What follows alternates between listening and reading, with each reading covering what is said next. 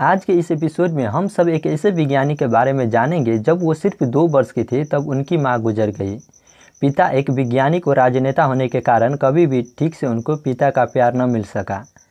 जिसे कभी भी सामाजिक या पारिवारिक जीवन में थोड़ा सा भी रुचि नहीं था, एक इंट्रोवर्ट सा लड़का।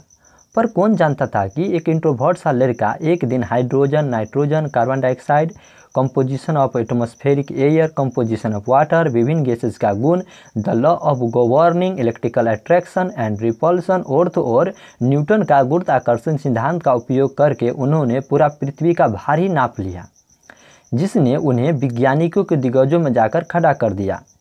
ये एपिसोड स्टार्ट करने से पहले अगर आपने अब तक हमारे चैनल एस्टोफिलिक जॉन पर सब्सक्राइब नहीं किए तो सब्सक्राइब करके घंटों के आइकन को दबा दो और इस चैनल पर वन के सब्सक्राइबर कंप्लीट करने में हम सबकी मदद करें। हेनरी कमेडिस का जन्म फ्रांस के नीस शहर में 10 अक्टूबर 1731 को हुआ था। हेनरी का पिता का नाम लॉर्ड कमेडिक्स उस समय के जाने माने वैज्ञानिक थे। और तो और, लॉर्ड कमेडिक्स ने ही मैक्सिमम मिनिमम थर्मोमीटर का आविष्कार किया था और रॉयल सोसाइटी के वो मेंबर भी थे। जब हेनरी सिर्फ़ दो वर्ष के थे, तब उनकी माँ उनको छोड़कर दुनिया से चले गए। माँ गुजर जाने की वजह से वो हमेशा ही दूसरे बच्चे से दूर रहते थे। उनके खेलना या दूसरे बच्चे से बात करना बिल्कुल अच्छा नहीं लगता था। वो हर एक चीज़ को कुछ ज़्यादा ही गहराई से जानने का उनको जनून सवार था। ग्यारह साल की उम्र में हेनरी ने लंदन के पास एक निजी स्कूल, हैकनी एकेडमिक में प्रवेश लिया। अठारह साल की उम्र में वो कैम्ब्रिज यूनिवर्सिटी के सेंट पीटरसन कॉलेज में दाखिला लिया, पर उन्होंने अपना स्टडी पूरा न कर सका और कॉलेज ड्रॉप आउट हो गए। ड्रॉप आउट होने के बाद वो पूरी तरीके से अपना जीवन साइंस को समर्पित कर दिया। वो तो कई सारे डिस्कवरी को भी प्रकाशित नहीं कराया उनकी सिर्फ़ अपने वैज्ञानिक मित्रों के साथ मिलनसार थे। यहाँ तक कि उनके एकमात्र मौजूदा स्केच गुप्त रूप से बनाया गया बिना कैवेंडिस के परमिशन के। जैसे कि हम सब पहले से ही जानते हैं कि लॉर्ड चार्ल्स कैवेंडिक्स उस समय के एक जाने माने वैज्ञानिक और राजनेता थे। उन्हीं की बदौलत उनको बिना किसी संघर्ष के सत्रह सौ साठी में रॉयल सोसाइटी के मेंबर भी चुना गया। कैवेंडिस को हम सब हाइड्रोजन की खोज के लिए जाने जाते हैं, जिसे ज्वलनशील हवा या इनफ्लामेबल एयर भी कहते हैं।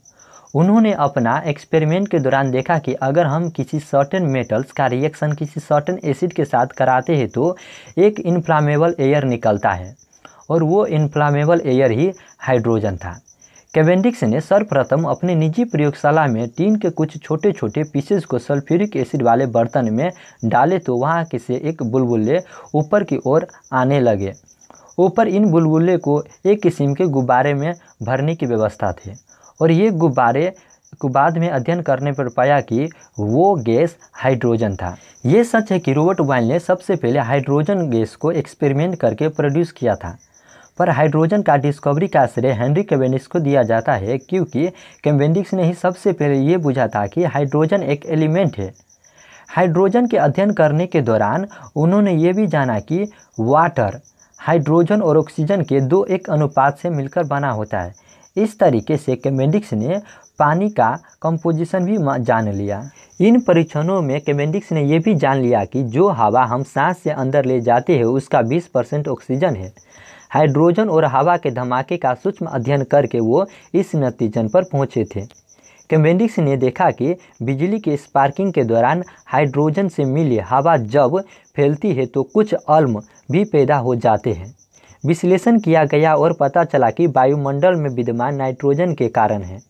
विद्युत का स्पार्किंग नाइट्रोजन और ऑक्सीजन को भी मिला सकता है। प्राकृतिक में जो खाद बनती है, वही इसी ज़रिए से ही पैदा होती है।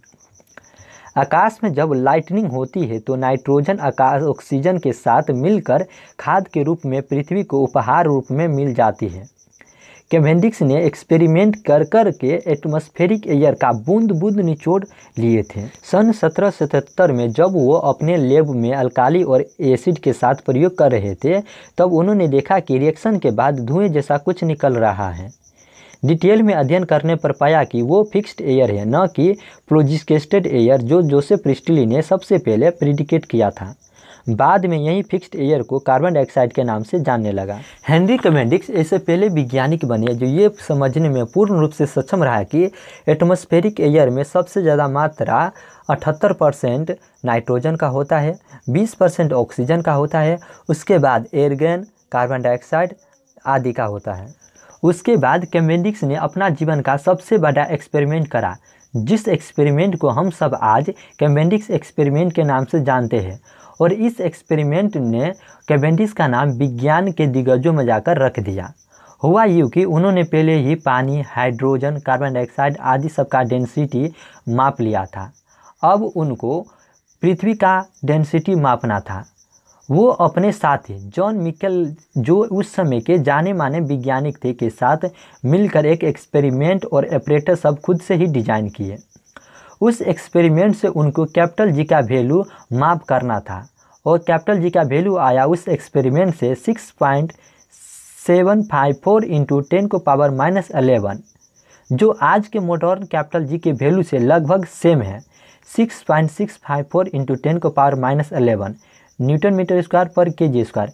अब क्या था?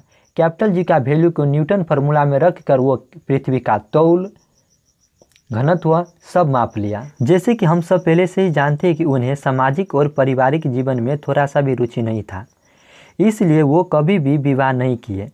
कैम्बेंडिस की मृत्यु अठारह से दस, उनासी वर्ष की उम्र में हुई। मृत्यु के समय उनकी देखभाल करने वाला कोई भी न था और मृत्यु के समय वो फ्रांस के सबसे बड़े धनी व्यक्ति में से एक थे।